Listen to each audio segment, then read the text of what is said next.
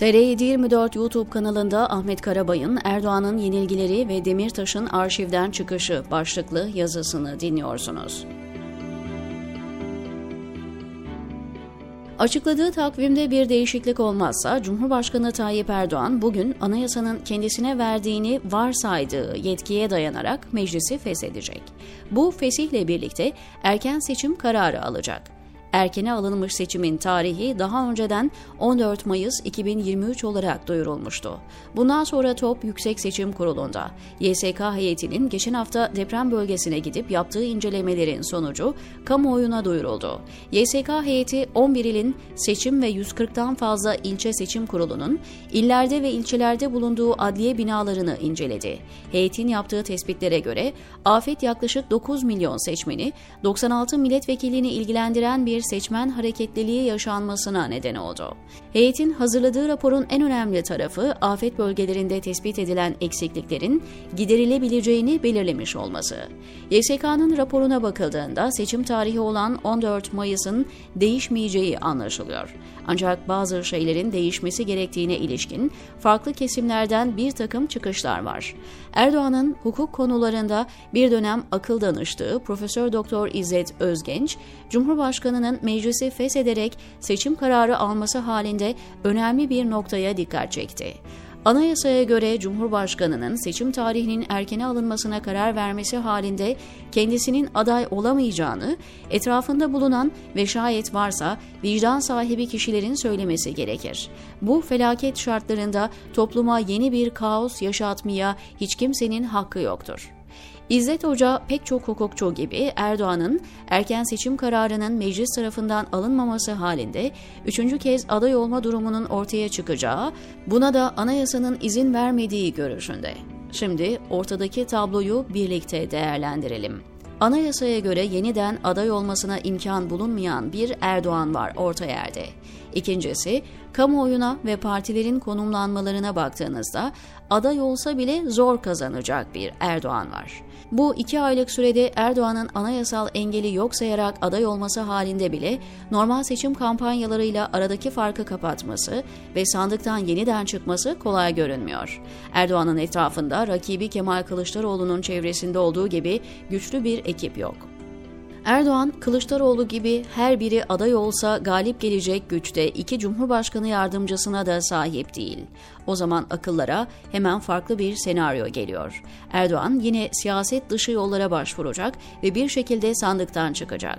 Bu yolların neler olabileceğine ilişkin ayrıntıya girmeyip başka bir konuyu gündeme getirmek istiyorum. Tayyip Erdoğan hem etrafındakiler hem de muhalefet tarafından yenilmez armada gibi gösteriliyor. Oysa Erdoğan siyasi hayatında pek çok kez yenilgi yaşadı. Öteki yenilgilerini ve aldığı cezaları 2 Şubat 2022 tarihli yazıma bırakıp Başbakanlığı ve Cumhurbaşkanlığı dönemindekilere odaklanmak istiyorum. İlk yenilgi Gezi eylemleri.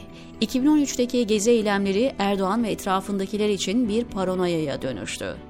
Ülkeyi yağmalanma alanı olarak görenler, 31 Mayıs'ta alevlenen Gezi Parkı direnişi sonrasında geri adım atmak zorunda kaldı. İstediği yere istediği binayı dikeceğine inanan Erdoğan, Taksim'e Topçu Kışlası adı altında bir ticarethane kuramayacağını gördü. Dahası bu tarihten itibaren devletteki kontrolü zayıfladı. Etrafındaki liyakat sahibi isimler teker teker ayrıldı oluşan boşluğu hukuk dışı işbirlikleriyle doldurmaya çalıştı. Devlet hukuk devleti olmaktan çıkıp derin güçlerin koalisyonuna dönüştü. 7 Haziran seçimleri.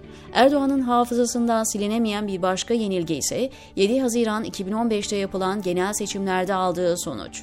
Tek başına hükümet kuracak oyu alamayan AK Parti'nin yardımına bu kez müesses nizamın ekran görüntüsü olan MHP yetişti. Devlet Bahçeli'nin yeniden seçime gidilmesi yolundaki çağrısından sonra Erdoğan, MHP ile örtülü koalisyona girdi. 1 Kasım'daki seçime giden dönemde Erdoğan, derin yapıların ve MHP'nin bileşkesi olarak hizmet vermeye başladı. 2019 yerel seçimleri Erdoğan'ın kimyasını bozan yenilgiyi 31 Mart 2019'da yapılan yerel seçimlerde yaşadı. Ülke nüfusunun yarıdan fazlasının yaşadığı Büyükşehir Belediye Başkanlığı seçimlerinin tamamına yakınını muhalefetin yönetimine bırakmak zorunda kaldı. AK Parti'nin para ve organizasyon kabiliyeti açısından beyni olan ve kazansalar bile vermezler denilen İstanbul Büyükşehir Belediyesi ellerinden çıktı. 31 Mart'taki yenilgi yetmedi, belki bir yolunu bulur alırız deyip yeniden gittikleri seçimlerden daha büyük hezimetle çıktılar. Aslında İstanbul'da Ekrem İmamoğlu'na karşı kaybeden Binali Yıldırım değil, Tayyip Erdoğan oldu.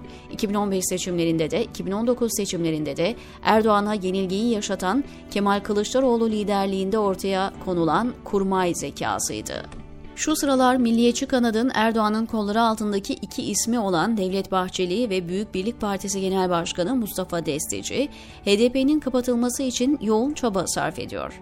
HDP'nin kapatılmasına ilişkin dosya Anayasa Mahkemesi'nin önünde duruyor.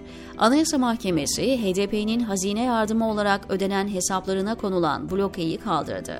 Karar oy çokluğuyla alındı. Anayasa Mahkemesi, hesaplarındaki blokenin kaldırılmasına Kadir Özkaya, Muammer Topal, Recai Akyel, Basri Bağcı, İrfan Fidan, Kenan Yaşar'la Muharrem İnce'nin karşı oylarıyla karar verdi. Bu isabetli bir karar. Ancak bu karar AYM'nin iyi niyetli bir yaklaşım içinde olduğunu göstermiyor.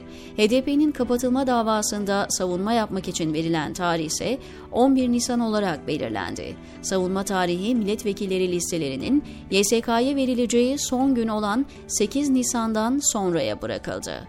AYM'nin listelerin verilmesinden sonra alacağı bir kapatma kararı seçimin adil, dürüst ve güvenilir yapılmayacağını ortaya koyar.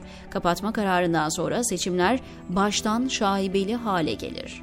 HDP'nin eski eş başkanı Selahattin Demirtaş'ın bir videosu şu sıralar çok popüler olmaya başladı.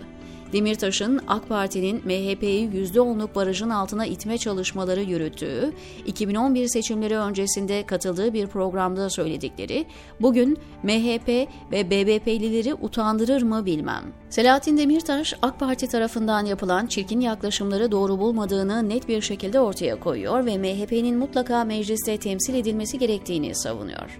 Bahçeli utanma yetisini kaybedeli hayli zaman oldu. Ama bu videoyu MHP ve BBP'lilerin izlemesinde fayda var. Liderlerinde olmayan utanma duygusunun onlarda olduğundan eminim, diyor Ahmet Karabay TR724'deki köşesinde.